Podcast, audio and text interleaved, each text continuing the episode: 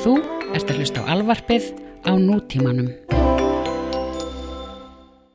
Hefnendurnir eru í bóði Makland. Takkland.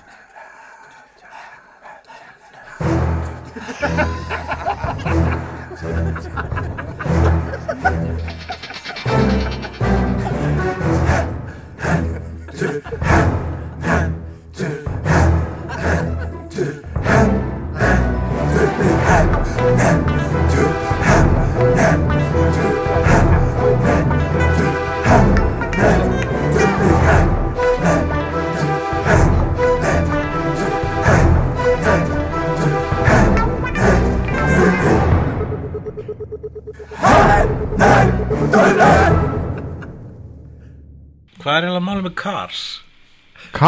Ég veit ekki hvort að ég svo bara tala um þetta aður. En þetta er við það fucked up mynd. höfum talað um þetta áður, já Cars er skrítið shit Höfum talað um þetta aður. Já Þetta er, þú veist, þetta er eitthvað svona post-apocalyptic heimur Það sem að Hver er byggir þessa bíla? Hvaðan koma þessi bílar? Já, góð spurning Nei, vegna þess að sko, jú, jú, fólk getur sagt, ég, þetta er teikni myndulli. Þetta er náttúrulega, þetta eru Google bílarnir sjálfkerandi Þeir hafa öðlast eitthvað svona, svona self-awareness Google bílarnir sem stróka burt heimilislýsingja. Þetta er búin að heyra því. Nei Ha? Google, Já þeir stróka burt heimilislist fólk af ljósmyndunum sínum. Í alvörni? Já. Eða láta bílarna kera aftur ef eitthvað svona ljót manneskja slýsast inn. Þegar ljót manneski í merkingunni heimilislaus svona vandræðilega áminning um það að heimurinn er hræðilegur staður. Ég ykkur hlutu vegna gerði ráð fyrir því að það var sagt, góð kynning fyrir þá að það verið stöðut verið að leita að hinn og þessu skringilu á Google hérna, Já, ég veit að það er fyllt af nördum sem að einmitt vinn eh, svona finna- markvist eitthvað, gera eitthvað gjörning svo þeir náðist á Google Maps. Já, en síðan líka sko, þú veist, fólk að reyna bara að finna á Google Maps, þú veist, morð Morð. Já, Eitthvað hlægir svona mikið af því. Og geimverur og what the fuck ever skilur. Gemverur, já, ég, það er ekki aðhlátur sefni Gemverur, aldrei. Nei, það er alvarlegt.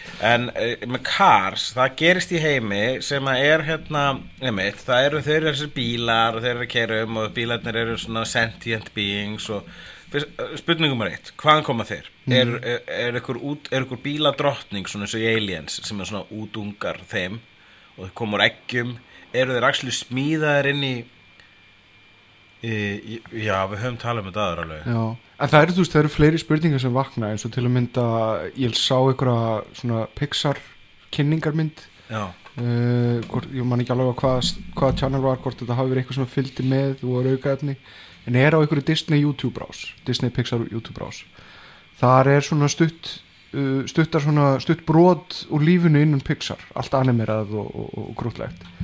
Þar var ein frásögn af animator sem að var að reyna að átta sig á því hvernig uh, þessi aðal karakter síndi kort. Vegna þess að hann er ekki með hendur hann er ekki með vasa. Og þeir eittu bara, þú veist einhverjum, einhverjum, einhverjum tveimur dögum í það bara, þú veist, allir, allir einhvern veginn samanust inn í eitt herbyggi til að leysa vandamálið, hvernig þú að láta hennan gæja sína eitthvað á korti. Já hann að sína einhverjum öðrum personum uh, á, á korti. Nákvæmlega, og hvernig leistu þau það? þeir ákveða að sína ekki sína hann ekki, hann, hann bara síndi ekki á korti. útlímalausar verur, það tapast ímislegt svona, margt svona mörg, mörg frásagna verkfæri við það. Og þetta er samt, það er líka sko Jújú, jú, ok, þá gerist þetta í heimi þar sem einhverju hlutu vegna er ekkert fólk heldur bara bílar mm. sem voru ekki hannaðar af fólki apparently, en þá spyr ég af hverju eru gangstéttar í þessum heimi? En svo það eru gangstéttar í þessum heimi. Fyrir hverja, er það áminning um allt fólki sem þau útrýmdu? Þetta er, þetta er sko post-Terminator apocalypse. Já, það, það, er, er ákveðin kenning svona heimsmynd Pixar að þessi sjálfsmeðutu leikföng þróast yfir í sjálfsmeðutu vélmenni yfir í þessa post-apocalyptic veröld. Sem er það að sem, a, sem að Wall-E er að ah, já, vegna þess að þessi leikföngin í Toy Story, þau lifna við þegar fólk er ekki að horfa. Mm og það sem meira er sko að hérna, ég hef alltaf kenningin hefur alltaf verið svo eða þú veist það er nokkuð, verið nokkuð ljóst að það er ekki eins og eitthvað sem þau ákveða það er bara svona ósjálfrátt. Þetta er bara í, í þeirra líffræði. Þegar að mann vera í herbyggið þá verður stífur og í nákvæmlega sömu setningu stellingu og, hérna, og þú varst skilin eftir í. Um, og en að bílar hafi þá hugsalega líka þessa getu. Og að bílar hafi á þessum sama tíma og Toy Story gerist og hafi bílar verið með þetta dæmi að alltaf þegar- hérna einhver yfirgefur herbyggi þá byrja bílar að tala saman og leika sér. Þetta, var, þetta er atri reyndar úr kvikmyndinni Holy Motors sem er súrealísk brjálæði sem er mæli eindreið með. Mhm. en um, en síðan hafa þessi svo bílarnir ákveðið. Þeir hafa fundið ykkur leið til þess að hætta að vera ósjálfrátt uh, stífir og líflausir þegar að fólk labbar inn í herbyggið og hugsað, fuck it, drepum þau. Það, drepum þau öll, börnin líka. Ég, ég, það, það er einhvern veginn föst hugsun hjá mér núna. Ég klappa þér. Ha, Geta, geta Cars bílarnir klappað? Klappa höndunum saman? Þeir fagna Slá þér þá hurðunum saman eða, ég veit eða, ekki, ég hef ekki séð sem eða mynd ná vegna þeir þess að að ég er sveigja- alveg gífulega fordóma fyrir þessum myndum En þetta er, þú veist, en síðan líka þá þetta er ekki gert úr einhverjum föstum málmi, þetta er allt eins og þetta sé, þú veist, gummi. já, það er svona einhver sveigjanlegu málmið sko, svipað á Colossus í X-Men. En hérna Fyrsta vísinu sem þetta hætti En hérna, hörðu, eitt reyndar sniðut, ég var að lesa fréttum, sem sagt, akkurat þetta. Cars. Það er hérna svona kýmvest knock-off dæmi, ah, einhver, sería uh, eða bíómyndasería sem Eh, heitir eh, uh, na- Autobots. Autobots, ég ætla, ég ætla að skýrska að heita Rickshaws. Rasismi Nefnum hvað leikstjórin á Autobots fullir algjörlega, og þú, getur séð bara myndirnar að þetta lítur alveg eins út. En það heitir Autobots og það er Ekki Transformers, nei. nei Já, okay, já. já. En, hérna, en leikstjórin fullir þér alveg gjössamlega blákalt að hann hafi aldrei séð Pixar-myndina Cars já, já, menn það er Já, algjörlega. Og menna ég vissum að svo svipað af hátt og, sko, og bandarækjum menn fullirtu lengi. Við erum ekki að njósna um ykkur Kína. Já. eða Disney fullir til lengi að þeir hefðu aldrei séð uh, hvað hétta þarna? Seríar eftir hann Osamu Tetsuga um hvíta ljónið? Var það Kimba eða hvað hétta Já, stálu þeir hérna frá Lion King. Lion King. Er stólin úr sem sagt, Já, ég meina það er ekkert nýtt í sólinu en mér finnst þetta einmitt máli með einmitt Kína og bandaríkin, þetta er eitthvað sem þau gera mm, Þeir bara, ha, ég gerði það ekki. En obviously vita bæði Kína og bandaríkin að þau séu að fokki ykkur öðru sko. þetta er eins og til mér þegar Snowden ha, kom, til, kom til Kína og bara, Kína, vissu það að bandaríkin, þeir eru bara búin að vera njóstna um ykkur og hlera síman ykkur og eitthvað? Það er eitthvað sem við myndum aldrei gera. Og Kína var bara ah, ah, ah, það var leðilegt þeir meiri drullusokkanir búin að vita því allan tímur obvísli þeir eru að njóstna það er blæðilega sorglega við einmitt svona fréttir þú veist um hérna, þessa, þetta, uh, þetta, þessa tröfluna og friðhelgi fólks. Það vissu allir að, að, ég meina við höfum sé miljón bíómyndir.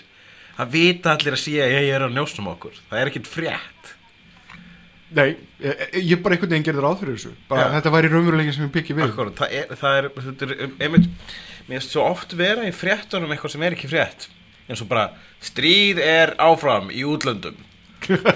Obviously, það er alltaf það er, sta, það er búið að stanslust stríð í útlöndum síðan að eilífu. Uh, stjórnmálamæður er ósamála öðrum stjórnmálamanni það er það sem ég gera meira sem þeir eru axli ekki ósamála þeir eru, ós, þá eru þeir þannig að það er vinnan þeirra að vera ósamála Bin Laden. Og, hérna, og þannig að þú veist að fréttinnar eru veist, það, það, það er það sem að þú veist, sorglega ég, mér- finnst ekkert vera frétt fyrir en þú veist það kemur í fréttin bara geimverur eru til. Það er fyrsta fréttin bara síðan ég fættist held ég. Ef það myndi koma veist, 9-11 var fyrsta fréttin á æfinni minni. Það getur reynda verið til geimverur. Það var einhver hérna, það er obviously til geimverur. Er heldur að þegar svo frétt kemur. Geimverur eru til, þá munum við vera meina alheimurinn er meina, það er bara hræsni og bara hróki að ætlast til þess að- við séum eina fucking lífvera, eh, hugsandi lífveran í alheiminum. Kannski ekki hugsandi, ég veit ekki hvað mena, það, eru, það eru góða líkur að það sé eitthvað hugsandi.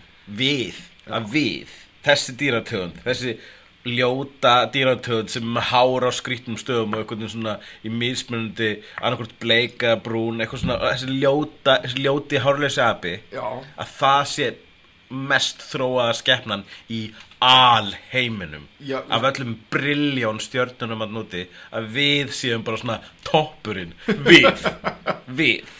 Já, ég meina við erum samt ekkert endilega toppurinn Við Já, erum ok. voðalega kvíðinn og skrítinn og, Já, ná, og, en- og komplexeruð en en, En það tók alveg nokkur hundru miljónir ára fyrir, fyrir okkur að komast hérna já, Við erum bara búin að vera smellur, skilur það eru margar aðra smell. og stjörnur og sólkerfi búin að eiga líka nokkur miljónir ára og jafnvel fleiri miljónir og briljónir ára heldur en við.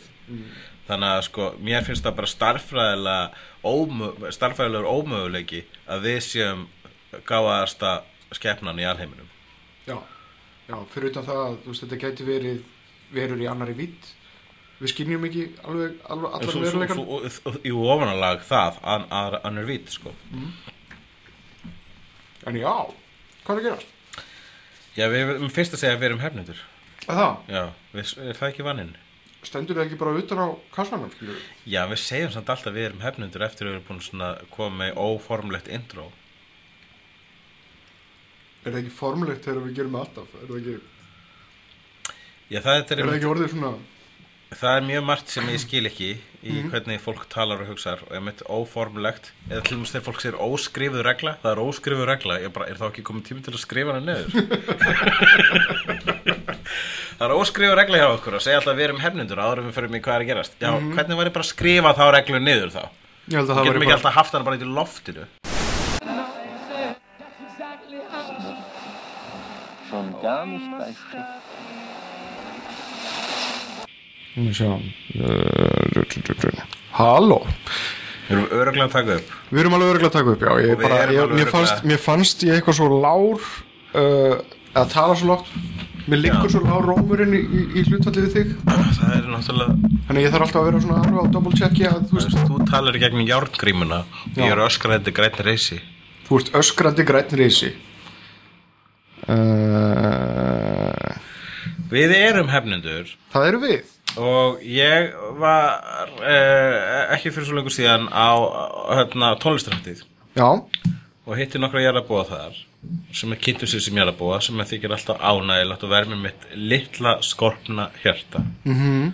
en um, þá flög mér svo fluga í koll sem er eitthvað hlutur sem fólk segir já, að uh, við þurfum að hafa svona jarðabóa kveðju. Þannig að alltaf þegar við hittum jarðabóa við höfum eitthvað svona, hand, svona secret handshake. Svona live long and prosper dæmi eitthvað svoleiðis. Ég, ég er ekki alveg hérna, með það að reynu hvernig þetta, ég var datt í huga og maður- ég, ég stakk upp á því við einhvern jarðabóa að maður myndi gera búið svona ring með höndunum. Svona sem að tala með jörðina. Að hann varði einhvern veginn svo væmið það, Jörðin. Jörðin saman. Uh, þá, þá dætt mér í hug tvö högg með uh, hægri hendi á hjartað mm. jarðabúar og síðan svona það pínu fasist þú veist ef þú steitir nefnum síðan upp í loft sko. En hvað með hérna, uh, svona þykjast rétta glerugun upp? já, herru, þykjast rétt að glerun þess að puttu upp á nef að íta upp annarkvort ímyndum glerum eða glerum sem eru þarna fyrir Svona eins og þú sért að hísja mm. glerugun svona aðeins ofar á nefinu til þess að hérna, Svona. rétta þið af. og svo nefi í loft Já, eins og það er svona er það já, þannig glerugu nefi glerugun nefi. Já. Uh, þar, hef, þar hafið það jarðabúar ef þið þannig að uh, official fyrst official jarðabúar hverja er íta glerugum upp á nef Mér finnst þessi loft. nefi samt ekki nógu söll eitthvað. Ég finnst það svona, Já, ég meina, eða, þú veist, málið er að, þú veist, að við höfum bara glerugum, það er ofsall. Já. Það er næstu eins og, það, sem myndi ekki fatta það. Sérstaklega ef fólk er að tala við sérstaklega mig. við. Ef fólk er að tala við mig og ég sitt svona glerugur, fólk heldur að sé bara ít upp glerugur. Já. Þú þarf, þú þarf samt ekki að gera þetta. Hæ? Þú Jú, ég þarf að gera það við jarðabúa á móti. já, Og við þurfum að helsa, við verðum að helsa jarðabúa með kveðinu líka. Við erum með hvað við að gera rétta fram svona höndina með, og svona beða með kissa ringin eða eitthvað slags.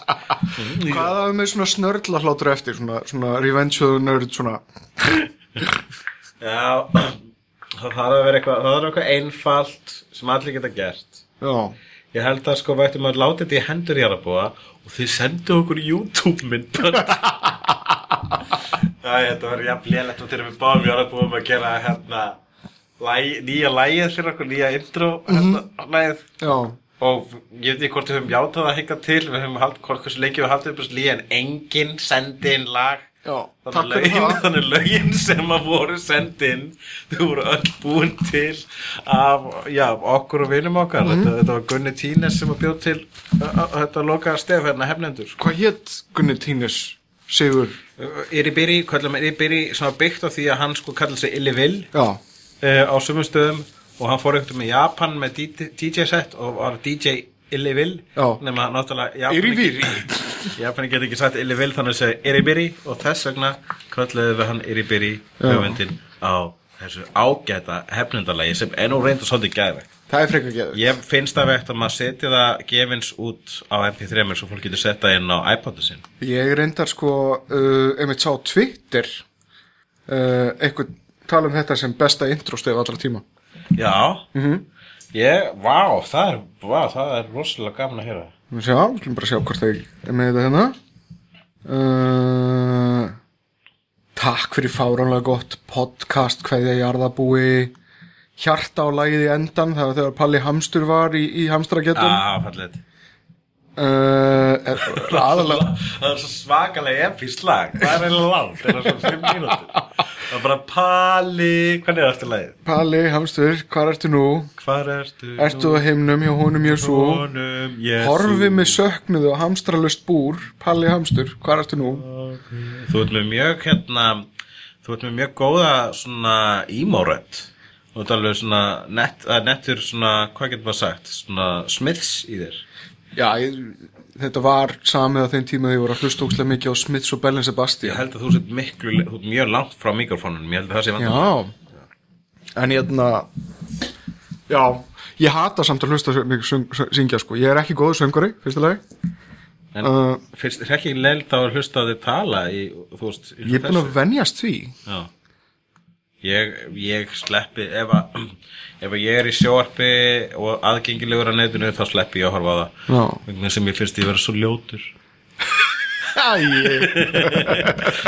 Nei, hér er málið með sjálfsmynd. Mm. að hérna ég, á, á öllum ljósmyndum Já, þá finnst mér ég vera ópslega svona ófríður maður. En ég veit ég er það ekki vegna þess að þú veist ég á látt kærustur og eitthvað. Mjög obvious- sjármyrandi að sjá útlitslega. Já, takk fyrir það. Og, hérna, Mér finnst þú ekki svo slæmur sjálf Ég er búin að átta mig á því að þetta er bara í hausnum að mér, vonandi að, hérna kannski, já, allavega að uh, vegna þess að ég séð sko sætari vinur mína og vinkonur mm.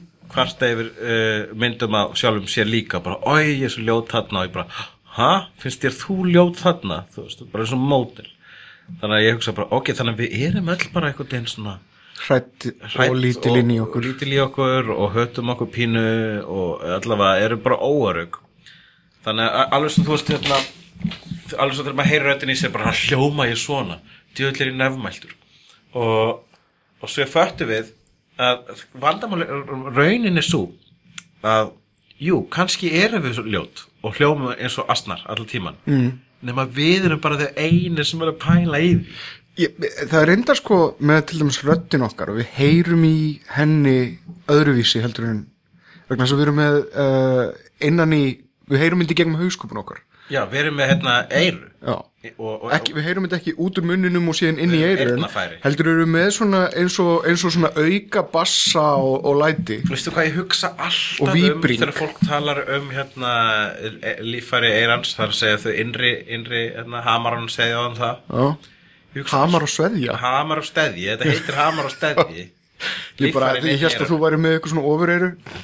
Ég er með hamar og sveðji uh, Og alltaf þegar að tala um hérna, innri líffæri eirans þá hugsa ég um atriði í Spaceballs þegar þau fljúa með hérna, uh, Já. game vaninum eða rútunni þarna sem fyrst er eitt af minnum upp á faratækjum í bíómyndu veður mm þeir fljúa með það inn í eirað á hérna risastóra frelsistittunni sem að reiksugaði loftið frá plánutunni Druidia að ekki allir sín Spaceballs þetta er gegnmynd og rosalega ófyndin og rosalega fyndin og ég get kótað hana Ég enda. að horfa á Spaceballs aftur bara fyrir mánuði síðan Sir, the radar appears to be jammed. Raspberry. There is only one man who would dare give me the raspberry. Lone Star. Merchandising, merchandising, merchandising. We ain't found shit. I'm my own best friend. I can't breathe this thing. Ég er að kvota svona randomly núna á Spaceballs. Ég ætla, ég ætla bara að klára með þetta besta alvarps útast intro í heiminum er í hefnendunum Já, halda fram. Það er direkt kvót Já. í uh, At smjörfluga Smjörfluga mm -hmm. Er það Ég veit ekkert smjör, hvað- Smjörfluga, er það ekki hérna Nei, smjörsýra, ok, okay. Þetta er ekki.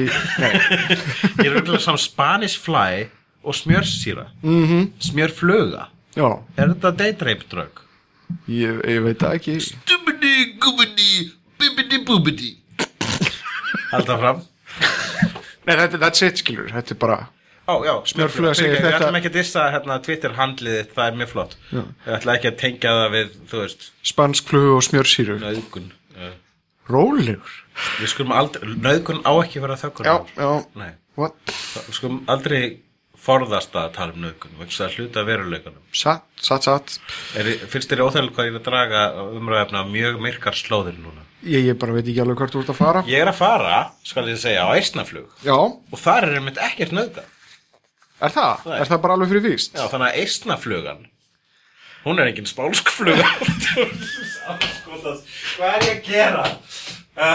Ertu, já Sko, ég var svona pínu fann að tjúna út En núna bara, ég, ég, ég, ég mér langar að poppa Ég Segðu meira, Ég hvað er eisnafluga? Eisnaflugan Hún er anti-spánskfluga Ertu, ok. Vegna þess að þú veist, ef þú setur eistafluguna í glasi hjá okkur Mhm.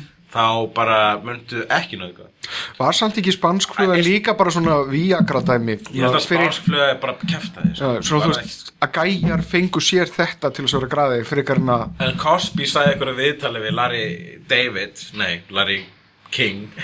Já, ég veist að Larry David þetta er leika Larry King.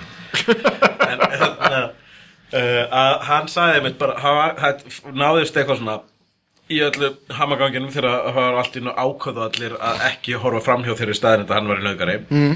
um, að um, þá var hann einmitt svona að lýsa því hvernig þú veist inn í 70s eða eitthvað sliðis að þá var eitthvað Spanish fly og setja það í glasi hjá stelpunum og þá Merry Christmas ef ég held ég sé að kvótan rétt með þess ok.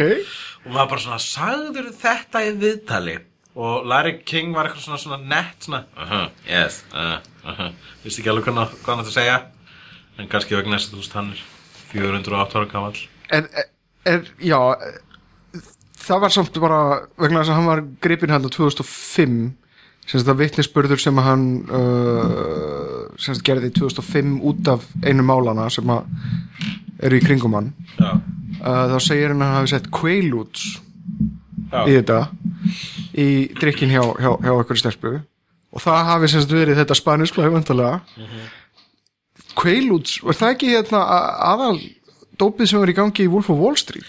Jú, en hann lísti í kveilút þá þannig að þú veist, ef þú- férstu kveilút sjálfur og það er svefnlif Já. en þú berst gegn svefninum þá kemst það okkur annan level sem er einhver major high. Já, og uh, þannig að bara svona ef þú reynir að sopna ekki þá, og það sem á vist ekki vera erfitt var kveilút, bara dansiball í hausnum. Það var bara dansiball í hausnum. Dansiball í hausnum er svolítið góð lýsing á vímu. Já, en uh, hérna uh, ég ætla að tala um uh, hérna, eisnaflug og en ég var- um leið og ég ákvað að segja, segja þetta núna og fatta ég að þessi þáttur er síndur þegar ég búin eisnaflugi hann er á mánudaginn já, já, ok. Akkurat þegar um að taka hann upp þá er miðvíkudagur já. og næsti þáttur verður já, það eru eitthvað fjóru-fimm dagar í þetta ekki að morgun heldur hinn er ég hins vegar sko, þegar þessi þá- þáttur er spilað þá er ég búinn að flytja upp í stand á eisnaflugi ég er eini grí, þú veist, ég sá svona ég verði þessu upp. þetta er alveg þetta er alveg pínu brandari sko. mm. uh, eisnaflugi 2015 Uh, ég, ég tróð mér inn og sá til bæði ég hafði samband við eisnaflug og segi bara hvað segi ég, ég er nú búin að vera skemmt á svona aldrei fyrir suður og eitthvað. Vil ekki fá mig? Og hérna sögðu þeir nei og þú sagðir ég skal gera okkipis Ó, ég held ég sé ekki að ókipis en ég ætla kannski ég, ég er bara í sig að fara þangað. þeir eru borgað á flug og kyrstingu en uh, ekki en, uh, en bara í þetta skipti aðrir sem vilja ráða mig borga mér pening en allavega svo stendur þú bara að sé eitthvað hérna Carcass, Behemoth, Enslaved Inquisium. Ok, ég ætla ekki svona að reyna að lesa sumt letri hérna. Ham, Dimma, Alkemia Auðn, Conan Dis, Karus Continuum, Hugleikur Dagsson Mistyrming Mökk Momentum, sagt móðigur Kemur hugleikur Dagsson þarna einhver starinn á milli? Ég, Að mér finnst gera þú hvað? Mér finnst þú samt gera þetta eh, sem sagt, mála nafnið þitt í aðeins vinalegri tónum heldur en það gæti Já, þannig að ég er Þú gæti verið hugleikur Hugleikur Dagsson Hugleikur Já, ég veit ekki alveg með það. Hugleikur Dagsson er komið um Ég er ekki þannig Já, ég myndi alveg kaupa þungaroksband sem að myndi kalla sig hugleikur. Hugleikur er eitthvað pínu metal nafn Það er rétt hjá þér. Það er alveg með þetta líðis sko. Þetta er nafn sem að sko einhver erlendis Þú veist, no, no, Mind game. í Noregi að Finnlandi myndu stoppa hljóðstunni sinna hugla, hugleikur Já, en það- og samt ekki. Dimmuborgir. Já, Dimmuborgir. En, en á reyndar útlensku þá verður þú svona hugleikur I'm a hugleiker Já, hug, já, akkurat. The huglikers Nafn mitt byrja með hug Já, það er meira svona uh, Care Bear uh, tribute band. Já, hvað myndir þú, ef þú væri með metalband, hvað myndir þú kalla það? Ég er búin að hafa nafn í huga lengi sko. Ok, og það er Deathstruction. Það er mjög gott. Deathstruction. -hmm. ég, stop, ég skrifa einu svona myndasögur sem heitir Garðarshólminn sem byrtist í tveimur símaskrám. -hmm. og þar var uh, meðal persóna uh, döðaroksljónstin Jéljóðnir sem er skrifað Jéljóðnir Já, ég man eftir þessu nafni og ég, um mitt, hvað, ha? Já, þegar ég skrifaði lokanleikritið sem verður aldrei sínt takk þjóðleikhús að hérna, ég er ekkert betur en það, að það, þá, þá var einmitt og albrandar eins og ég, ég ljúðnir er hérna er eh, titillinn á heimili eh, nafnið á heimili Heljar. Heljar dóttir Loka hún býr sérst í Hel Mm. uh, og heitir Hel hún býr í reyndan Niflheimum ef við fyrir mótið það og þar er uh, kastalinn hennar sem heitir Jéljóðnir mm. og er uh, svaka svona death metal kastali sko.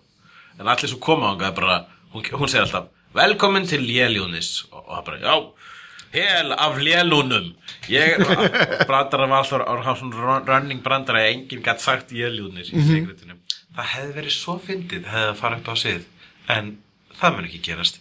Ég er ekkert bitur ég er ekkert bitur Þetta handriti til, gerðu myndasögu eða, eða ég er spagir að mynda sögu sko. Já, ég meina, hann, ég, það gæti orðið eitt af endum eh, end, í endasögunni sko.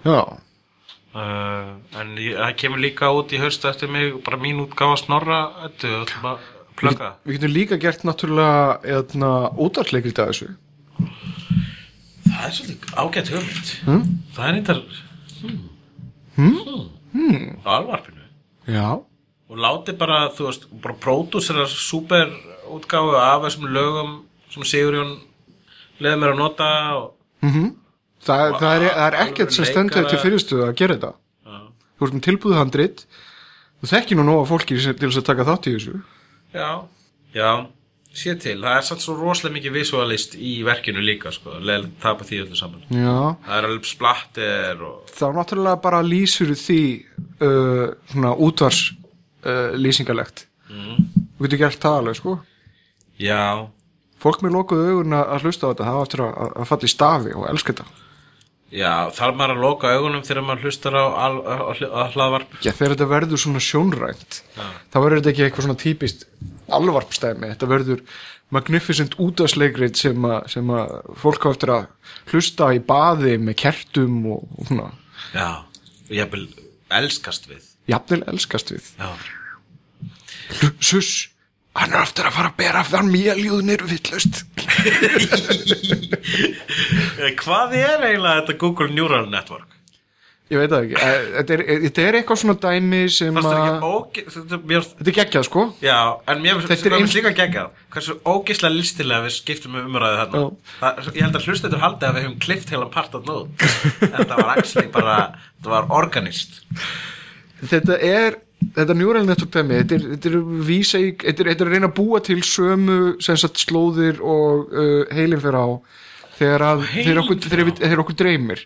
Þetta er til þess að búa til svona tengsl og annað slíkt. En það er búið búa til svo digital drauma þetta er eins og sveppatripp þetta er eins og fucking sveppatripp, ég voru að horfa á þetta. Þetta er svolítið dark þetta er miklu svona meira dark heldur en sveppatipp Já. sem ég fara á en það er sko Ég sagði actually sveppatippin fórst að sveppatripp Ég fór að sveppatipp Tippi er allir pínustu sveppir sko. Mm, þau eru eins og svepp. Þe- þe- þetta eru lítil tippi. Nema Sem eru stór. Nema eðna, já, þetta er eitthvað svona Google dæmis til þess að- kanna hvernig heilin virkar og bla bla bla og nota það til þess að gera Why?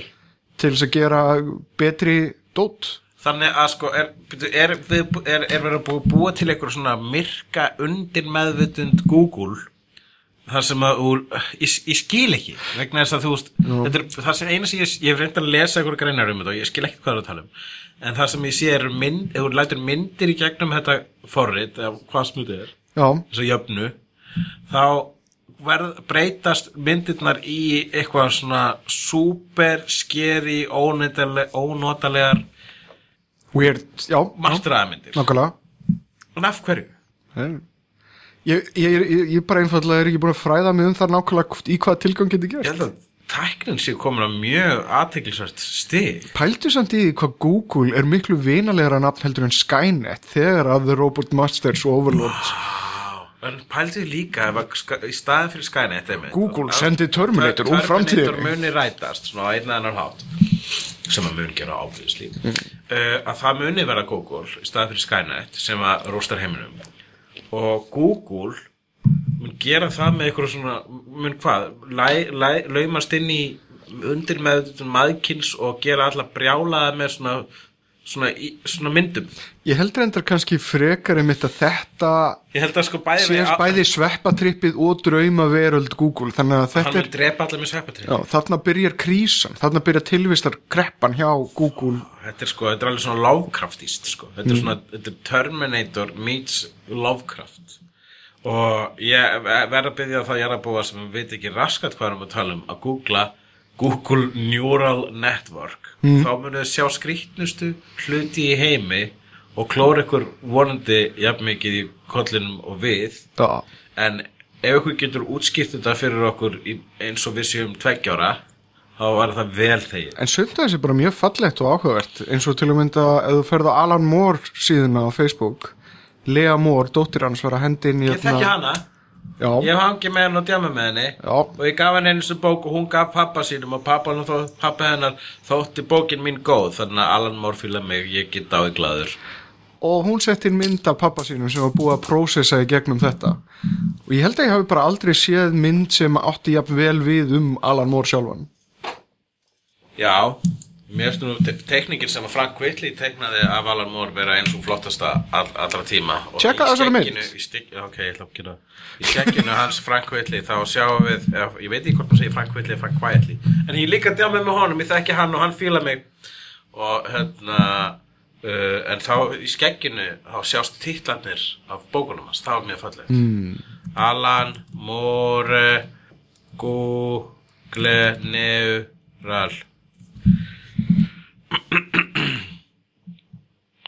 Nú, uh, það var skeri Þetta eru svo skeri myndir. Mm það er eitthvað darkness uh, þetta, er- þetta, er- þetta er einmitt Það er sko Þetta er Þegar ég horfa á þessar myndir Þá fæ ég mjög svipaða tilfinningu Og ég fengi svona í draumum mínum. Það er eitthvað svona Óáþreifanlega það sem að hlutir Svona einhver- þvælast saman og, og já ég held að ég sé að reyna einmitt að endurskapa drauma veruleika og drauma skinjun Akkur, akkur kom alltaf líka þessu hundaandlit ég það bara fyrir því hvað þú linkar þetta við vegna þess að þú getur linkað þetta við í þessu tilfelli hunda síðan getur þú líka linkað þetta við byggingar og þá reynir þetta að búa til svona flota milli þeirra mynda sem liggur fyrir og, og, og þeirra mynda sem er tengt við. Já En er þetta ekki lengsta intro sem við nokkuð tíman haft? á- hérna, þetta er, ég en komið við eitthvað yfir hálftíman sko. Við komum yfir hálftíma já, Ég vil láta allir þátti vera intro. Ég veit ekki, ég er með gott hvað er að gerast. Já, ég er líka með hvað er að gerast Já, Já. ok. Förum í hvað er að gerast. Herðu, já, já, Já, já. Um, Sko, ok, uh, Dark Horse. Já, herru, ég ætla að fara að fara með kaffi. Dammit Hvað er að gerast? Já, já, þú ert komið kaffið. Já, já Þóra, Já, með eitthvað? já, uh, hvað er að gerast? Það er uh, Spennandi fréttir. Hérna Dark Horse var að sæna eitthvað svona TV-díl með, með einhverjum properties og sér. Og Sæna var að, sem allar að búa til sjómaseríur Dark Horse? Já, Já, og þau tvö property sem eru uh, á leiðinni í sjónvarp allan að fyrst eru Umbrella Academy. Já, eftir hann hérna söngvaran úr My Chemical Romance. ok, þetta er svona, þetta er svona X-menn Það stemning. er eitt af mínu mest guilty pleasure Bæði vei, ég er sko þarf það að vera eitthvað gildi yfir þessari pleasure, þetta er gott Já, pleasure. guilty pleasure er orðið uh, mjög afstætt hugtak í dag. Maður er náttúrulega ekkert guilty ef maður er að monta sig að því Já. sem ég er að fara að gera núna. Þess að ég, síðan að þú hérna hjálpaði mér að uh, hérna, synga síma minn Já, á hvarf allt út af hérna, alltaf út af síman öll lögin mín. Þannig ég er búin að vera svona markvist að safna feitum lögum inn á símanum. Mm.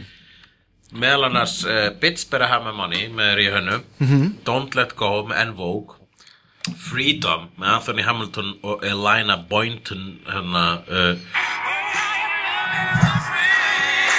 mm, á Django soundtrackinu Django soundtrackið og Get Buck með Young Buck Get Free með Major Lazer King Kunta með Kendrick Lamar Money for Nothing með Dire Straits mm. Nothing But a G-Thang með Dr. Dre og Snoop Ógeðsleg með Reykjavík Dæturum og Original Bang Ding með Raski Penge sem er frábæra danskur rappari. Mm. Phenomenal með Eminem sem er nýjasta lagið hans sem ræði.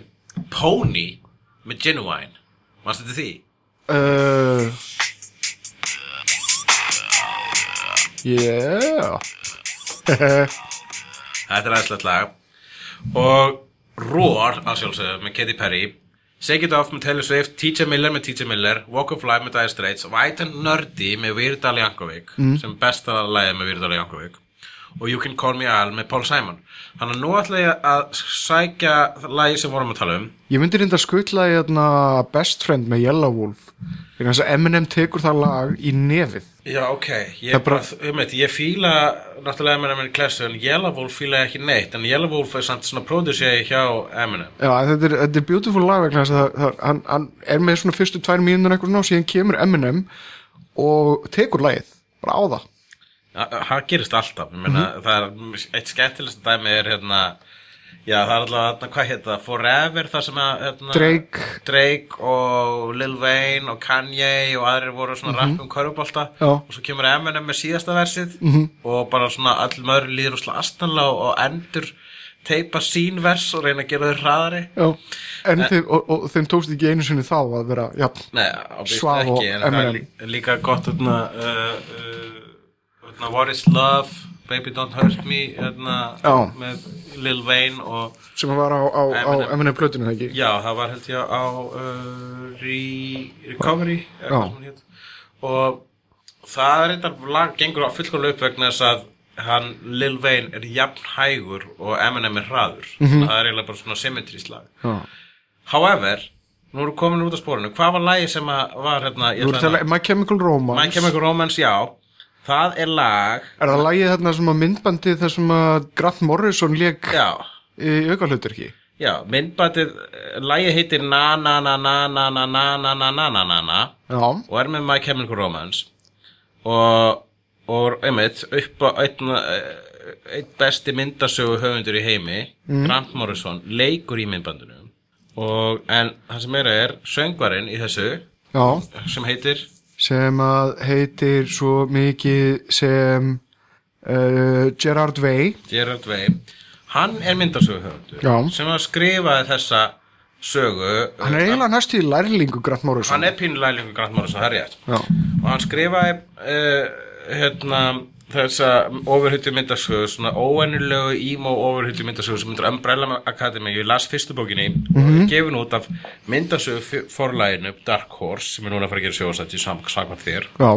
Um, og þetta er mjög skemmtilegt það, þessi fyrsta bók sem ég lesi, ég hef ekki þetta allt en mér langar til að ég klára er þetta bara búin að lesa fyrstu, fyrsta, jötna, fyrstu bókina en mér varst hún mjög skemmtileg og eiginlega er þetta bara ágætið sámenningu það að tjekka á restinni? Jötna, eitt reyndar það lagi heitir Na Na Na innan sviga Na Na Na Na Na Na. En uh, næst, hitt property sem það er ætla að þróa í sjónvarp er Concrete. Eftir Paul Chadwick? Konkrít í sjóa ég veit það, það er geðveik fucking hugmynd. Konkrít Konkrít er dásamlu bók sem að fjallar um svona risastór steinflikki sem er í tengslum við jörðina og móðun áttur og fjallar rosalega mikið einmitt um umhverfis verða sinna og, og tengslin við raunverulega veruleikan Já, þetta er rosa svona viðkvæmt sko, ef að myndasugur væru tónlist, Mhm. þá er konkrít svolítið svona Snorri Helgason sko. Já, það er svona rosalega Svona hjartnæmt og svona fólksi fóksi Já, ef me- Eiginlega- tónlist, þá var þetta Snorri. Pitchið á Konkrít er raunverulega hvaða þing væri að einbytti sér einhverju öðru heldur en að fara í slag við, við, við ofurskurka Já, og væri bara reyna að finna tilgang í lífinu. Já, ég er mjög, er hrifun ég held ég að lesa mest allt konkrít og þetta eru mjög fallega pælingar. Þið gerir þetta rétt, þá lát þá munið þá verður þetta algjörlega stæla löst, bara svona vangavelti dæmi svona rosalega mannlega sögur Já. um einhverja veru sem reynist vera basically thing úr Fantastic Four. Nei, ég meina, sko, uh, já, eitthvað svona complete concrete safni mitt. Uh, eitthvað heila bók. Og þetta er með því fallera sem maður hefur lesið í myndasögum. Já, það er eitthvað fegur í þessu. Paul Chadwick uh, endilega kíkja á þetta ég hefna annaða frétta, fyrst að við vorum nú að tala um Grant Morrison aðan hann er að fara að taka við rítstjórnatöfumunum í heavy metal sko, heavy metal eða metal hurlant eins og það heitir þegar hérna, í sinu original útgáfu sem er fransk -hmm.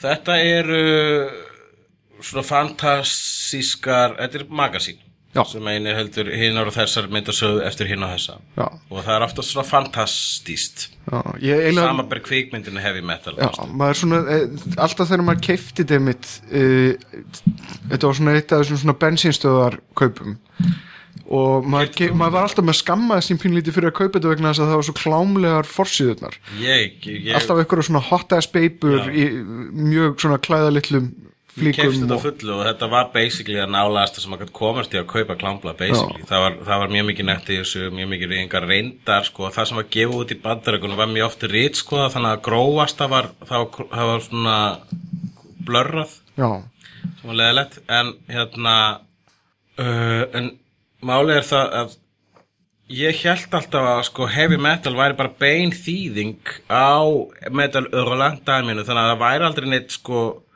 breskur að amerískur rítstjóri, það væri bara alltaf einhver, frakkarnins rítstjóri og svo er þetta bara þýtt beint svona eins og með siglingfræðaprent en þetta var, þetta var bandarist blað sem var umverulega að draga inn alls konar franskar sögur Já. sem voru kannski bara í allt öru samingi uh, en er þetta þá að fara að vera meira alþjóðlegt eða hvað? Já, það er bara spurning hvaðan Grant Morrison gerir við þetta En þetta er, ég held að þetta sé ákvörð þessi innspýting sem heavy metal þarf til þess að verða aftur relevant. Tvímælu löst, ég, ég bara, ég vissi ekki heavy metal væri þá til. Einn af þessum hlutum, jú, hann Kevin Eastman kefti þetta og var að reyna að keira þetta aðeins í gegn og ætla að fá David Fincher til þess að leikstýra heavy metal bíómynd Nýri Fincher Já, hann, David Fincher var alveg um bord með þetta. Ok, uh, en ég meina þú veist, ok, það voru gæri eins og Howard Giger og, og hérna, Milo Manara og hinn þessi skrýtni gæjar. Ég var alltaf uh, hrifin að Aspiri.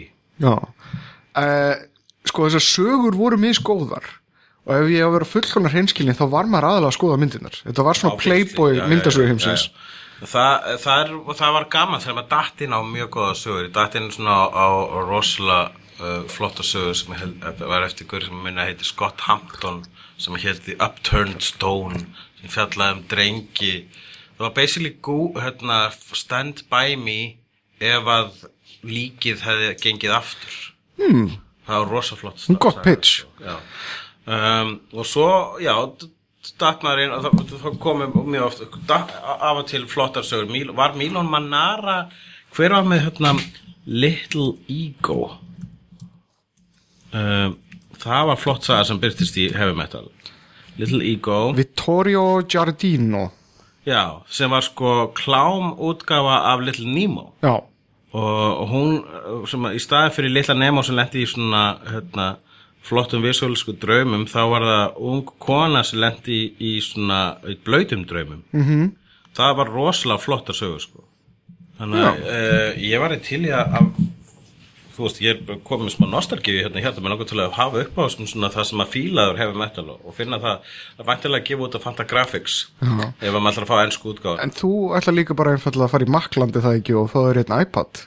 Jú, ég ætla að fara í Makland og fá mér einn iPad svo ég geti byrjað að lesa myndasögur uh, öðruvísi en af pappir. Það sko er samt eitthvað sem að mun hryggja mig og ég mun ekki hætta að kaupa myndasögur í pappir vegna þess að ég held að officially uppáhaldslikti minn litprentaði pappir. Mm, mm Ef maður fær sérstaklega svona Já, maður fær gó, gott, ég, var einmitt fekk þetta fína Frank Quietly í safnum daginn og ég er bara búin að þefa af síðunum að. Quietly Fra- Frank Quietly eða Quietly, ég Ég, ég, ég held, sko, ok, það er annarkvort Quietly eða, eða, eða Quickly Ég held þetta- samt að ég hafi heilt Grant Morrison kallan Quickly eitthvað tíma Já, ég nefnilega, þetta ruggla með mig mikið uh, En, en, En ég ætla að kaupa og svo ég geti bara lis, haldið áfram að lesa Marvel vegna þess að Marvel hillurinn mín eru að springa og það er pointless að safna Marvel vegna þess að hættir aldrei. Mhm. þannig að þú ætlar að safna Marvel þá myndu bara þurfa að pa- að kaupa þér vöruskemmu. Já, þannig að ég ætla alltaf að lesa Marvel mitt í gegnum iPad en ég hugsa að ég lesi sko þessar listarætni bækur af pappír. Já, ég held að það sé ágætt múf, sko. Vegna þess að það er svo mikið magn af Marvel. Já. Svo rosalega mikið. Já, já, það er pointless líka að eiga mikið af þessu í, á, í bókum vegna þess að margt af þessu sko, það er náttúrulega verandi sábópur í grunninn þá er náttúrulega nokkri kaplar sem eru ekkit eitthvað sem þú vilt eiga sko. En síðan ef þú finnur einhverju storyline sem þú fílar, þá getur þú keift það í treyt Nákvæmlega og sérstaklega vel teiknað. Og það sem maður vil eiga á pappir er helst eitthvað sem er vel teiknað sko. En uh, já, Grant Morrison tekur hérna við í rittstjórnastólunum, hann ætlar að skrifa eitthvað fyrir þetta líka en er aðalega bara að, þú veist, stýra svolítið svona völdbilda með þeim artistum og höfundum sem hann safnar, að sér. En að það gæti verið bara alveg nýjir tímar framöndan hjá Heavy Metal. Þetta meikar mjög mikið sens, þú veist, hann er, hann er þá væntilega að, að stíga frá DSC hann er búin að gera, hann er búin að breyta DSC heiminum til frambúðar. Ég miða við hvað hann uh, hefur rosalega mikið og, og massíft output þá, þú veist, ég held að þetta tröflar ekkert að bæta þessu við á, á klafan sko. Bestu vest, Grant Morrison saga Uh, Það er er erfitt að segja verst, það er mjög erfitt. Uh, ég uh, la, kláraði aldrei hann Little Barbarian sögun hans. Já, Jóði Barbarian, hún er flott. Ok, Mjög flott. Við þrý er uppáhaldið. Já, þetta er hræli spurning. Já, mér að við þrý er uppáhaldið Filth er uppáhaldið, Invisibles er uppáhaldið. Ég ætla að segja Invisibles er best En uh, verst er ég, ég elska að vinna að rama Tekur þessu spurningu aftur tilbaka. Uh, hérna, Hún ætti að vera best og best. Það er við þrý og Invisibles. Uh, Ok, en hvað meira gerast? já uh, Warren Ellis er að fara að gera James Bond myndasögu. Já, ég er búin að heyra af þessu. Já, Það hljómar ágætlega. Já. Já Ég, bara, ég, ég, geti hugsað að þetta myndi jafnvel vera betra heldur en allar bondmyndirnar ef, ef maður þekkir heilan á Warren Ellis rétt. Já, já, ef maður þekkir heilan og voru Ellis rétt þá er hann mjög mikið fyrir endurtekningar sko, hann er með hann er svona tímabil þar sem hann er með eina hugmynd í kollinum og alla sögurnars fjallum þá hugmynd. Hann er mjög mikill fúturisti sko. En hann með meina- MI5 í, í, í sínum örmum skilur, þetta er, er eitthvað kúlu það. Já, akkurat og hann myndi örgulega fara líka á svona umdelda slóði láta MI5 gera eitthvað ranga hluti og fara á svona í pólitíkina sko. mm -hmm. uh, En já, það, that's it sko That's it, það er meira í gangi Já, uh, það er að koma hann solo solo mynd mm -hmm. um ungan hann solo, það verður eina af þessum þrennum þarna, og hann er hérna, leikstýr af Lego leikstjórunum Phil Lord og Chris Miller Þannig að við getum gískað hver er í frontrunner yfir að leika segja maður samanlega tveir, þrýr, einn. Will Forte. Ég- Hér sástu hvernig ég kann ekki eins og telja aftur og bak rétt Tveir, þrý leik Will Forte? Nei, Ei, hver? Chris Pratt, motherfucker. Já, Hann var algaurinn í Lego-myndinu Þetta eru Lego-leikstjórnir Já. Þetta er að fá ekki Chris Pratt ég myndi ekki sóa Chris Pratt í, í, í hans solo. Ó, þú myndir ekki sóa honum í hans Nei, hann er kominn á- Sóa honum í Indiana Jones? Ah, Chris Pratt er komin á svona svipaðan aldur og uh, Harrison Ford var þegar hann svona einhvern veginn tók við uh, eða fór að vinna í Star Wars. Hann var 35 ára og Chris Pratt er komin á Þannig þennan að aldur þetta meikar fullkomin sens. Ungur hann solo. Erum við að tala um úlinga Han Solo? Ég geti ímyndað mér svona tvítugan svona Ó, þetta er alveg óharnaðan fyrir- hann solo. Fyrir New Hope. Ah, Ok. Þetta er, þetta er, þetta er já. Ég myndi frekar vilja sjá Chris Pratt í Indiana Jones hluturkinu Sure, whatever. En hver, hver, hver ætti þá að leika hann í Han Solo?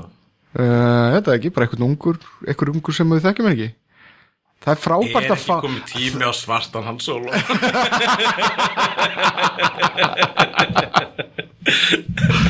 uh, Jaden Smith, all the way. Jaden Smith. Já um, Harry Shearer er komin aftur í Þannig Simpsons þetta var allt saman pointless rússibanni fyrir okkur. Það er fyndir endar við vorum að tala um þetta í gær og ég sagði það að ég var að vonast þess að þetta væri svona fyrsti fóturinn sem fellur undan rísaskeppninu áður hún deyr. Ég, bara, ég segi bara hættið að gera Simpson þætti setja meiri fókus á Futurama. Mm -hmm. Gera Futurama að því æðislega dæmi sem ekki getur orðið? Þetta eru sko sumir af þessum Futurama þættum eru mindblowing -hmm. og ennþá relevant. En við erum satt að uh, Simpsons hjakkar bara. Simpsons og það var eitthvað Simpsons, Simpsons er nú svona hjakkavél Þetta var nú eitthvað svona aðtiklisverð sko, maður sá þetta næstu gerast live sko í Twitter samræðum að milli James L. Brooks og Harry Shearer. Já, það sem að sko uh, Harry við við fullt af pening. Okkur er þetta svona okkur James L. Brooks basically sendi skilabóðin uh, þessi skilabóð að Harry Shearer bara ok, við erum búin að leita af öðrum við finnum hann ekki, please kóta aftur. Hann er líka með sum af allra finnustu. Já, alveg allra finnustu. En Æ, Hann er með fucking Burns. Ég skil ekki, til dæmis James L. Brooks sem er mjög skapandi gaur. Mm. hvernig nennir hann þessu? Ég, ég held að Hvernig- þetta sé mitt að sé ekkert neitt voðalega mikið að skipta sér aðeins lengur Þetta er bara veginn á autopilot Ég meina, pæltið í að þú væri að gera vaktirnar en, var, var ekki koma ógeð ef þú væri ennþá að gera vaktirnar Jú. Var að gera svona a- 14. vaktina núna og komin í uh, hvað, Eden vaktina núna eru allir að vinna í Eden. Ólafur Ragnar Ólafur Ragnar Allir leikur apan Já, já, Ólaf Ragnar fara að fara í, í búrið og svo apinn bilaði. Akkurat. Þetta er ekki Já, skemmtileg Georg, Georg með ísvilina og, og, og og, vill í hver, bara ég veit ekki ís. hverju við höldum okkur bara í hveragerði en tífóli vaktir Ég voru ekki að fasta, ég er að scream, ég er að fasta, ég er að scream, ég er að fasta. Og hvað, hérna, hvað var meira, hvað var meira vaktir? Uh, þetta er ekki læknavaktin. Alþingisvaktin, obviously Alþingisvaktin, bankavaktin. Bankavaktin, já þeir valda hruninu. Já, já.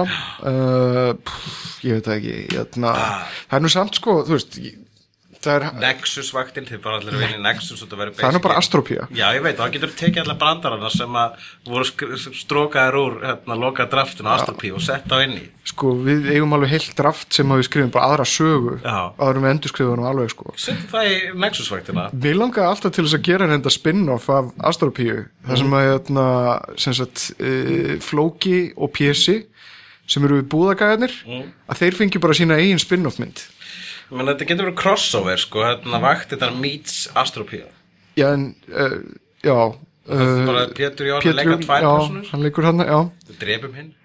Nákvæmlega. Já. Þeir eru líka með öðru sér hár. Já, það mun engin Engin- sér mun- já. það- það Nákvæmlega. Var Ok, en ég, með, ég var ennþá að gera hulla Ég var búin að gera hulla í Ég var ennþá að gera hulla Þú hætti nú að gera okkur Bæði vei, ég verð að segja þetta Ég er ein spurning sem ég fæ á hverjum eina Fæ eiginlega á hverjum einstu degi núna Alltaf alltaf þegar ég, ég geng meðal fólks Já. Þegar ég stíg niður af Mount Olympus Og geng meðal almúans Mhm. -hmm. Þá Og heilsa jarðabúum í jarðabúa kvæðinni mm. -hmm. Jarðabúar Þá hérna Þá uh, þá fæ ég spurninguna hvenær kemur næsta sér í hulla? Já, og ég svari við þessa spurningu ég veit það ekki. Ég, við erum búin að skrifa hana og þetta er líkur hjá kvikmyndasjöðu núna og, spyr, og svo hinn spurningin. Hvar getur séð hulla? Hvar, hvar, hvar getur, þetta ekki komið út á DFT svarið er vegna þess að framleiðendunir vildu það ekki allavega einhver, ein, allavega, e, já. Er þetta ekki einu svona til á hérna á vottinu Þetta er, ekki, þetta er til á, er einhver, var eitthvað tímann til á okkur voddi sem er ekki aðgengilegt fyrir neina sem eru, á, nema fyrir þá sem eru áskrifandi okkur ákunni símafyrirtæki, I don't know. já, Ég, það liggur við að ég mæli með að fólk fari bara á deildi.is og sækja þetta þar. Ég myndi náttúrulega aldrei gera það, ég myndi aldrei mæla með því að fólk færi á deildu.is það er að segja tvöfald var tvöfald var tvöfald punktur deildu.is ég myndi aldrei segja að fólki fara að þanga og sækja hulla. Vegna þess að það er búið að loka því léni almennt. Á ég, það, ég myndi aldrei mæla með að fólk færi á alternative síðu sem að heiti hvað? Ég veit það ekki, ég noti þetta ekki. Já, ok, ég myndi aldrei mæla með það að fólk googli hulli torrent og sæki þættina mína vegna þess að það var mjög slengt fyrir fyrirtæki sem vill ekki selja það neinstaðar apparently. Uh, uh, damn it já, já, og ha, fuck it, það er enginn að hlusta á þetta hérna uh, en já, ef ég var ennþá að gera hulla mm. búin að gera hulla í 30 ár ég var kom ógið á því og ég var líka bara mjög sko, var með ónátt tilfinningu uh, út af þeirri að það væri svo margir hann úti sem var að koma ógið á því sko. sem er kaldænislegt vegna þess að næsti, næsta frétta þetta er það að það er búið að renjúa samningi við South Park. Já, þau verða til 2019 og eru þá að fara upp í 23 sísón allt í allt. Þannig að já, South Park heldur áfram með stefnuna sína The Simpsons already did it. Já, En South Park er ekki Málið máli með South Park að við har talað um fyrstu tíu árin Já. í Simpsons eru góðu árin -hmm. Ég myndi segja sko að South Park sko, náði sínum hæðum alveg bara eftir fyrstu tíu árin já, Já.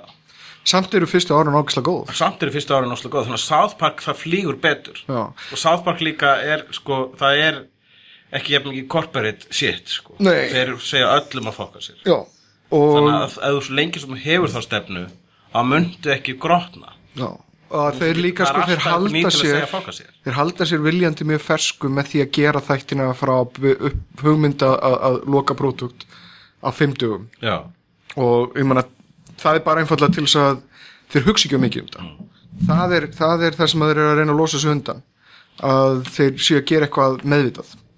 Þeir vilja hafa ráleika þeir vilja hafa uh, bara sk- skjóta frá meðum stemningu og það er held ég það sem heldur þeim ferskum. Akkurat Já, og, og bara og líka náttúrulega svo stærrind að fólk getur alltaf nálgast gamla South Park þætti á South Park síðun og svo leist þannig að, South Park Studios? Já, South Park Studio þannig ég, já, hashtag huljóti átti hashtag huljóti átti. Það er hashtag hulli ádífafdí er um, þetta nafni á þættinum? Hversin ekki? Jæna, já, síðan er síðasta fréttaætimið er jæna, að það er verið að fara að gera Prince Charming live action mynd. Disney er að setja það í þróun. Já, ég fekk, ég fekk allt í hennu bara svona smá svona hei, þetta er sá karakter sem að hefur hvað verið varræktastur af ævintýrapersonum það var náttúrulega beautiful hvernig uh, Prince Charming var brúkaður í hennum frábæri myndasum Fables eftir Bill Willingham. Mm. þar sem að kemur ljós að mjallkvít öskubuska og uh, þyrnirós hafa allir sofið hjá sama manninum sem að allar dróðar á tála sínar. Já, hann er svona serial charming. Já, og hans, er, hann er með superpowerið að geta alltaf sjarmað uh, allar konur en það er hann prins Charming. Mm. og uh, hann er algjör dúsbæk og uh, þetta er karakter sem ég myndi vilja sjá í bíómyndin ég efast stórlega. Jú, jú, þeir eru ekkert ofar því að stela þessari hugmynd Já, en heldur að hérna, þeir stáliði náttúrulega þessari Cars hugmynd þarna frá kymurjónum Já. Ok, en ég bara ég, myndi er gera dúsbæk útgáfa til prins Charming. Heldur að það var eitthvað sem að Disney myndi gera? Já, en þeir myndu láta hann læra sína leksi í lokin. Bara svona, að ég á ekki vera vondu við, við, við fólk. hef ekki verið dús. Ok, en það er komin Elektra. Já, uh, getur þú bórið frá nafnið hennar? Elektra nei, Nei, Já, hérna, leikonan, ég er ekki með fyrir fram mig. Það var eitthvað Dlul Erst þú ekki með heldur fyrir fram mig? Nei, ég er ekki með fyrir fram mig. fara hérna hefnenda Facebooki bytuna við hefnendur nýr. Já, herðu, við, við þurfum að fá fleiri jarðabú inn á, inn á Facebooki okkar. Já, við erum með 982 like þegar þessi orð eru töluð og það var hennar gaman að ná í þúsund. Það væri mjög gaman. Endilega, endilega smituðu sér yfir á vin ykkar líka. Ef að gefa verðlaun fyrir þúsundasta jarðabúan Hvað, hvað eigum við til að gefa velun? Við getum gefa honum um, áritað það hvað hefur hef við tal hvað er svona hefnandalegt? Við við eigum ekkert, það er, er ekkert hefnanda merchandise til sko. Herru, hvað ef við teiknum báður með svona vakslitum myndir af Hulk og Iron Man og áritum hana? Ég áreindar heima Ja. svona pappaskilti sem þú bjóst til þegar við vorum hérna að taka live upp í Nexus. Já, þá, þá, þá teiknaður upp hefnenda logoið já. Bara fríhendis. Já. Þetta væri uh, fínasta. Pappaskildi það, það, já, já, já nú, Sett þetta- þetta upp í jarðabúar nú, bara vel í veiði. Þúsundasti jarðabúin far pappaskildi. Það er svo gamla tíhæðaölsíkin Lítbrentaðir plastpokar Gömul eintök af úrval. Kaffibóllar Með brotnu handfangi. Kvikmynda getur en tvíhæða uh, Ég segi að þúsundasti jarðabúin fái út að borða með, með þér. Ég verð, verð, í verð að fara ég er að fara út í sveit. Út að borða með mér? Ég er út að borða með þér, ég kemst ekki svo því Ég er að fara út í sveit á morgun Ég, ég, ég, er ekkert að fara út að borða með einhverjum, einhverjum þúsundasta jarðabúa Akkur, akkur þegar ég verða hafinn Nei. Hvað, erum við, erum við að fara að splæsa? Nei, er ég að búið splæsir Er jarðabúin að fara að splæsa? Þannig að hann fær í verðlun að bara einfallega borga mat fyrir mig. Ok, hérna Fyrir þetta að þú ert miklu frægari og, og, og, og, skemmtilegri kompani Já, þá matabóði obviously verður það þegar það er 5000 stík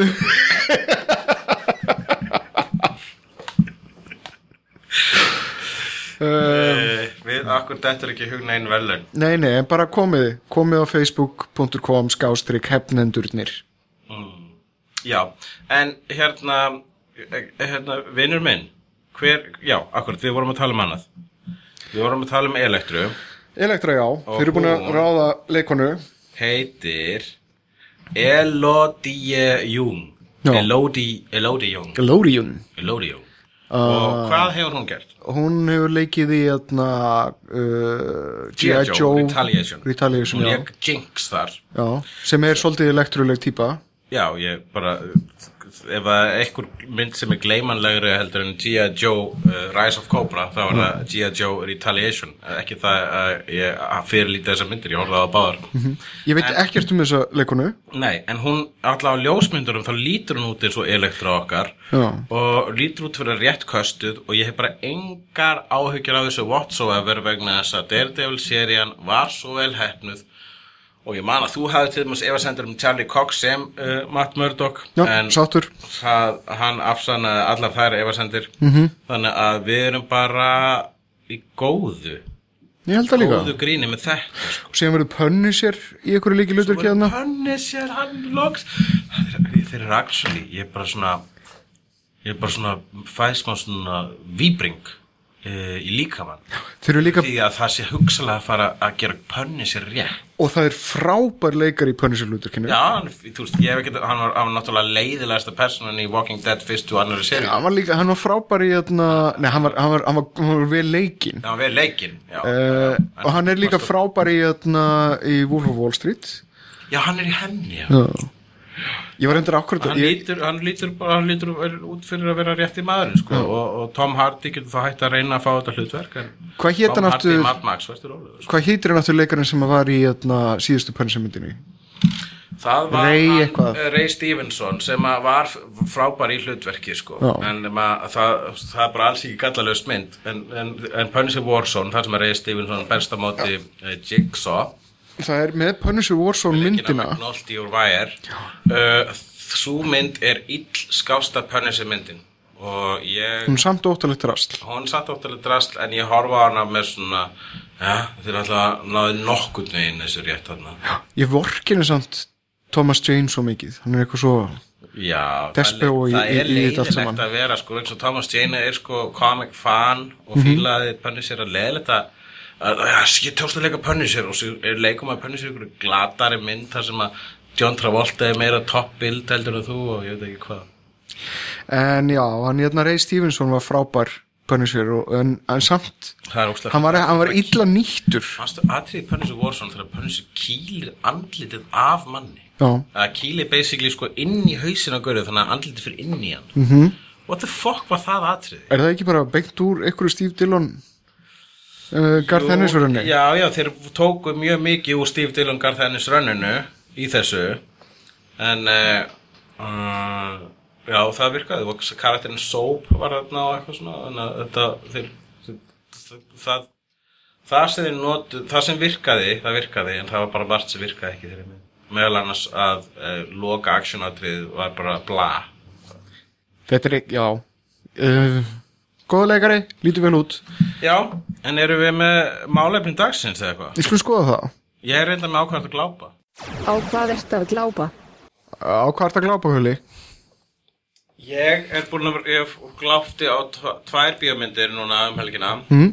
og það voru kvikmyndirnar uh, Ex Machina já, frábær og uh, Lucy. minna frábær en, en Þú búin að sjá Lucy? já, Ég fíla Lucy svolítið í klessu. Hún var skemmtileg það var gaman að sjá hann í þarna uh, leikstjóra Luc Besson það aftur, Besta Besson myndin síðan Leon. sko. já, aftur í formi sko Og hún, hún er on, come on, fifth element er en Já, þá, fyrstu element er náttúrulega alltaf skemmtilega en mér finnst það sko fyrstu element er bara, já, hún er bara svona ævintýra mynd og, og, en, en mér finnst þetta að vera sko, hann kemur að- þú veist, Bara það eru þessi mynd er, hún er jafn intellectual og hún er stupid hún er stúpid sko Já, hún er alveg briljantli stupid en hún horfið fram hjá því og einbeitir sér óslega mikið hún, hún nýtur, nýtur þess að vera stupid en hún einbeitir sér líka af intellectual köflunum og heims, heimspekilegu köflunum og öllu því hún svolítið eins og frönsk myndasaga þessu leiti hún... sem að Fifth Element er líka sko. -hmm. Fifth Element er einbla eins og bara mjög skemmtileg frönsk myndasaga svona Möbius uh, geðsíki það er að segja þau fara hérna það sem visualíski hlutin er jafn mikilvægur og, og þú veist, er stundu jafn mikilvægari heldur en, en frásagnar hlutin eða, eða hva, hvað þú vilt kalla það sko. Þess að fólk tala alltaf um mikilvægi sögu en, en ég held að í, í visualískum miðlum þá er sagan ekki jafn mikil, hún þarf ekki að vera mikilvæg. Stundum er bara hægt að segja fallega hluti með uh, góðu lúki mér fannst hún samt eiginlega meira stúpid en clever sko. Já, en það mér finnst hún skemmtileg. Mér finnst hún skemmtileg en þú veist þessi hugmynd hún var ekkit sta- hvað áttu þetta Þetta, þessi hugmyndum það til dæmis að við séum bara að nota ykkur ákveðum próst af heilanum það er bara bullshit, heilin er í stöður og notkunn, hann er bara að gera aðra hluti halda meldingafærunum í gangi Obviously, ef að- og ef þú getur notað tauga endunum og bara hafa all bóðefnin í gangi og augljóslega, ef þú færð ef, allt einu getur notað 100% á heilanum þá getur ekki, þú veist, breytt atómunum í kringu þig og hagrætt, þá breytst ekki guð eins og hún gerði. Nei. however, þessari mynd þá var það hægt.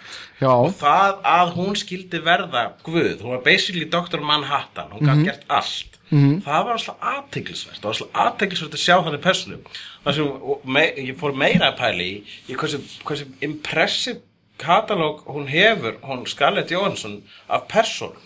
Vegna þess að á þessu stutta tíma þá var hún að leika náttúrulega Scarlett uh, nei ekki Scarlett heldur Black Widow mm. í Avengers.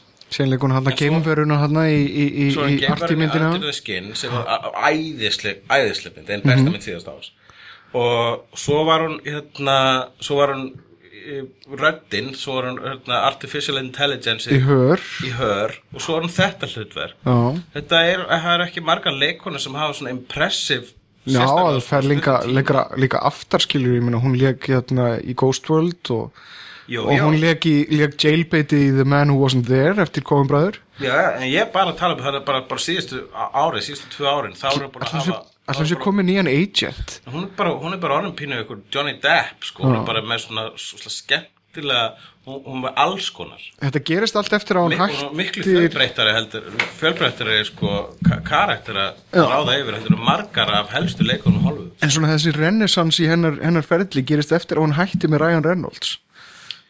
Já, heldur það sé eitthvað, hefur eitthvað, með eitthvað að gera? Já, hvað var það Bla- Blake Lively eftir, eftir Hvað að, Ryan, hvað máli skilti það? Ryan Reynolds Ef Ryan Reynolds byrja með þér þá er ferillin leðilegri við, við höfum, höfum dæminn til þess að sanna ekki neitt dæmi til að sanna Fyrir fyrsta lagi, hvað var það Blake Lively áður honum byrjaði með Ryan Reynolds? Ég, ég meina hún byrjaði með Ryan Reynolds í, í, í kjölfarið á hérna, Green Lantern Hver er Blake Lively? Hvað hva, hva leikur náttúrulega? Var hún í OC?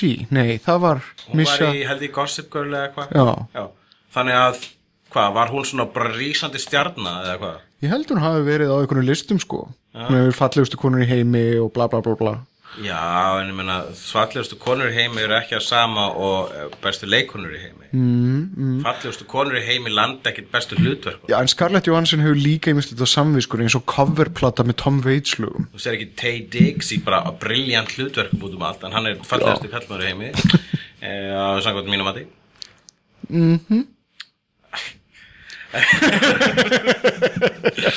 Já, en ég verða þú veist það, ég, hver, ég meina hún er, samt, hún er heldur ekki áður en hún er búin að vera með góðan feril alveg frá upphæfi, það er rétt. Mm. hún er ekki búin að vera í glötuðum hlutverku. Nei, þannig að, að sko annarkvort hún eða agentin hennar velja sér hún, hún ætla að fær góð hlutverk. Já. Hún kann þetta pínu veist þetta sódastrím helvitis fjasko þarna, það er alltaf svartur blettur á hennar ferli fyrir mig. Hvað, hún fílar, hún fílar sótavatn fýla sódavatn sem þú gerir heima hjá þér. saman hversu mörg palestínsk börn deyja þá bara sódavatn er bara svo gott. Það er nú ekki beint eins og þau framleiði sódastring tækin úr palestinsku börnum. Nei, bara á þeim á gröfum þeirra. Allavega, ég fýla Lucy. Og hérna uh, en Ex Machina Já, er uh, hérna, eina af hérna, fjölvörgumyndum sem er að bætast það er orðið meira og meira sko, tísku fyrir bara að gera kvikmyndur um gerfigreind mm. og Ex Machina er uh, með þeim myndur sem eru hvað meira heillandi en aðrar mm. þess að dagana allavega meira heillandi en Terminator Genesis mm. og hérna en ég ætla samt að sjá Terminator Genesis þegar Terminator Genesis kemur í bíó. Já. En hérna ég er, er hún komin í bíó? Hver? Terminator Genomas. Ég, ég bara hef ekki tekið eftir því. Allavega uh, þarna segir frá uh, sambandi ungsmanns við uh, rauninni kvenkins vélmenni. Já. Og talandi um Eða sambandi tveggja manna um já, vélmenni. Einn ein næskur og einn dúsbæk Já. Og við þurfum ekki að fara meira út í saumana á sögutræðinum þarna. Þetta er mjög svona öguð og, og lástend mynd það er, þetta hún getur leikrit það er svo fáa personur í það er þrjár personur í þessu. Og fáir locationir. Það er fjóra personur Þetta er Alex Garland sem er að leikstir þessu og hann hefur skrifað fyrir Danny Boyle hitt og þetta. Var Alex Garland ekki sá sem að gera Dredd? Skrifaði Dredd sem er mynd sem að er aðeinsleg og þarf framhald eins og skot. Að minnsta kosti þarf hann uh, sjóast þetta spin-off. Mm. uh, Writers Alex Garland skrifaði 28 Days Later, Sunshine uh, 28 Weeks Nei fyrir ekki hérna, Never Let Me Go Dread og Ex Machina það er það sem hann hefur skrifað. Never Let Me Go, það er líka önnur svona Lost and Sci-Fi mynd. Já, Ok uh, Það sem að ég fílaði við Ex Machina er að uh, hann skrifaði The Beach. Já, akkurat. Þannig kynnast þeir Danny Boyle held ég. Var hann ekki, Garland ekki þarna frá upphafi? Var hann ekki í Trainspotting að uh, Nei. uh, Shallow Grave? Nei, hann skrifaði 28 Days Later og síðan skrifaði hann The Beach eftir það og hann skrifaði ekki handritið af The Beach. Nei, ok. Já Beats var ekki það eðislega mynd. Var samt svolítið flott. Um, það er það er svo hérna hún er mestmægnis svo falleg mynd. Já, með X-Machina nema það er alltaf svona óþægilegur undirtónar.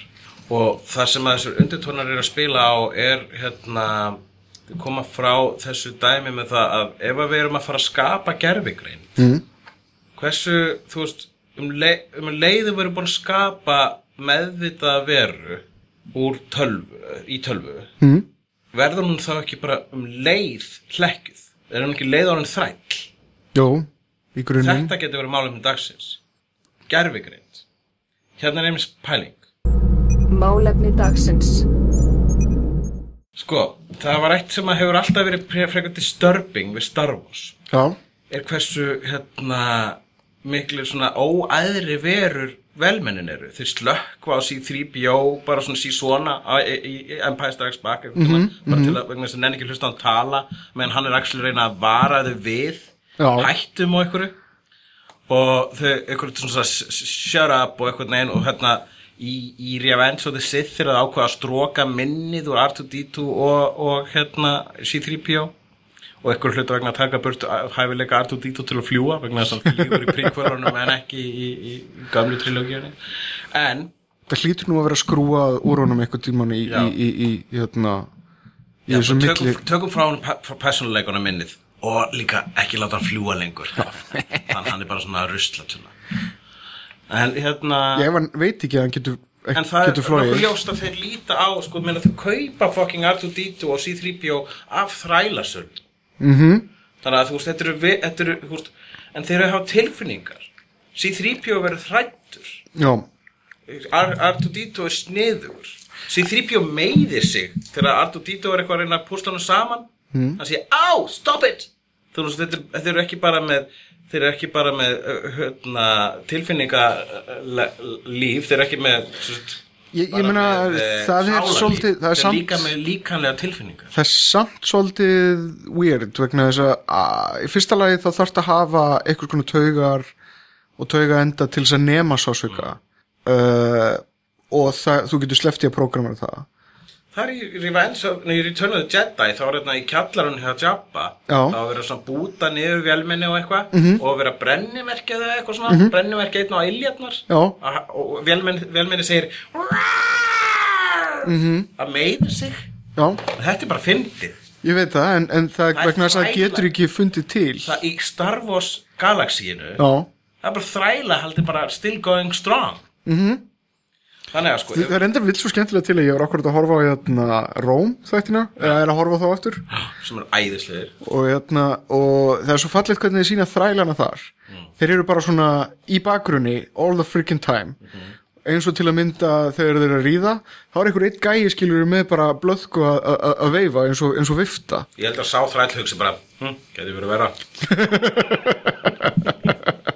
Geti verið skilminga þræll. já, En sko, þannig að sko, um, ef við, við myndum hérna, forrita uh, nýja gerfigreind, við myndum bara búa til person, persónuleika í tölvun okkar. Bara persónuleika í tölvun okkar sem getur talað við okkur. Um leið er samt sko, en, en persónuleikin fæðist í verkfæri okkar, verkfærinu sem heitir tölva. Þannig að verkfæri með persónuleika er samkvæmt skilgreiningu þræll. er vændi allt í lægi ef það er game, sem sagt, robot með gerfigreind pæltum því líka sko. þetta var líka í AI þá er hann hérna Law er uh, Chicalo Cora. hérna botinn. Já, og hann er forröndað til þess að njóta þess eitthvað. Hann var alveg sama. Hann virðist, hann virðist ekki, þetta virðist ekki valdanum hugarangri að hann er að sofa hjá ókunnum fólki út um alla bæ. -hmm.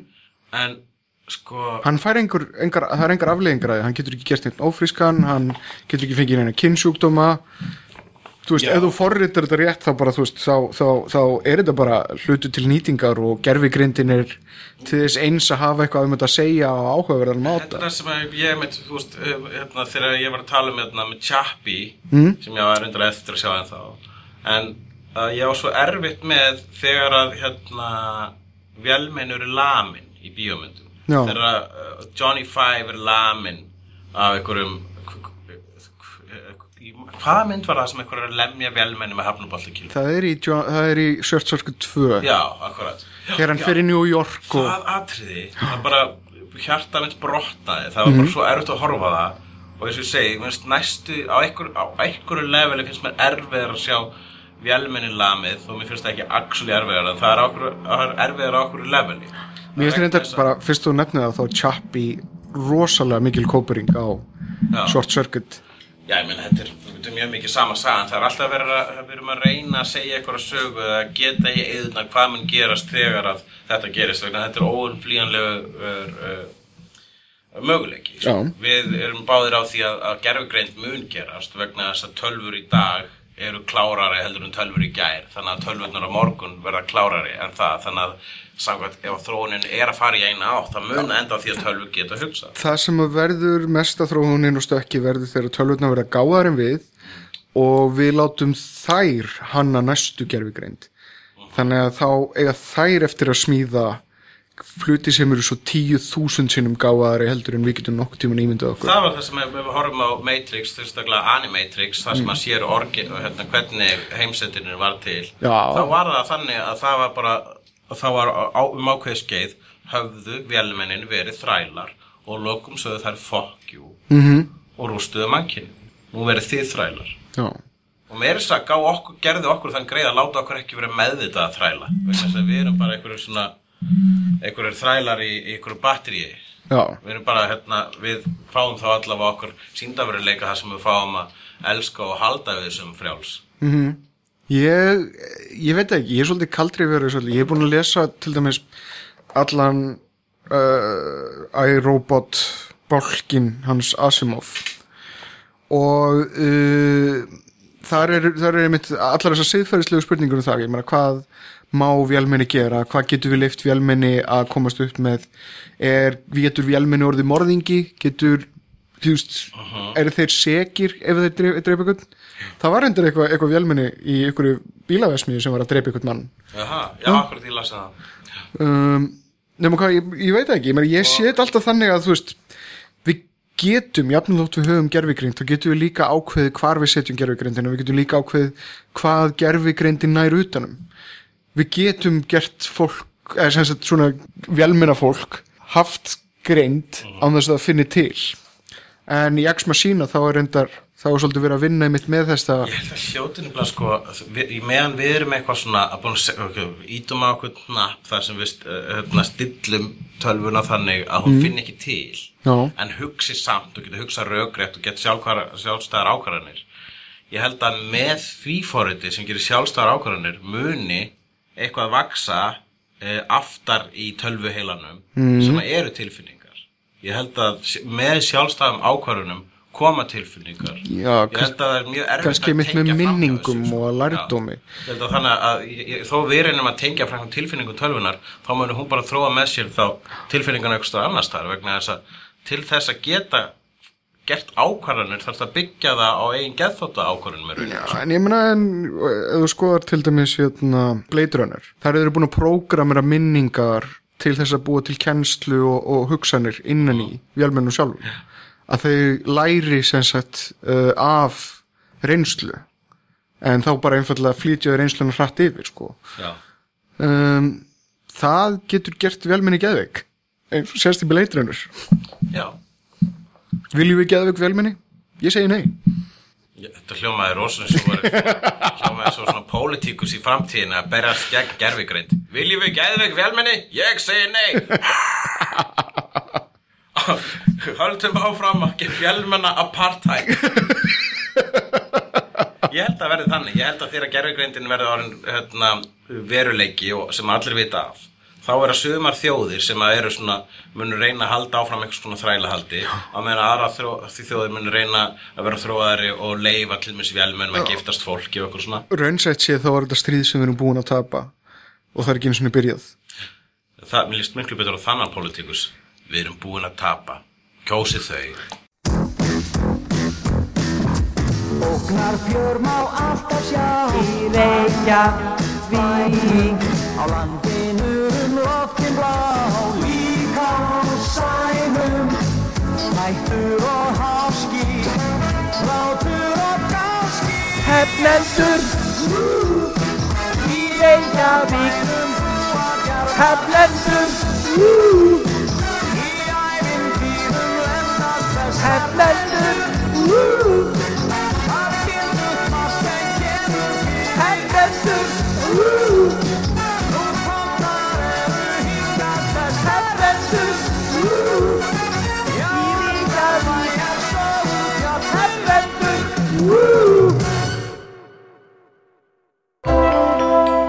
Þú finnir fleiri skemmtilega alvarpstætti á nútímin.is Takk fyrir að hlusta.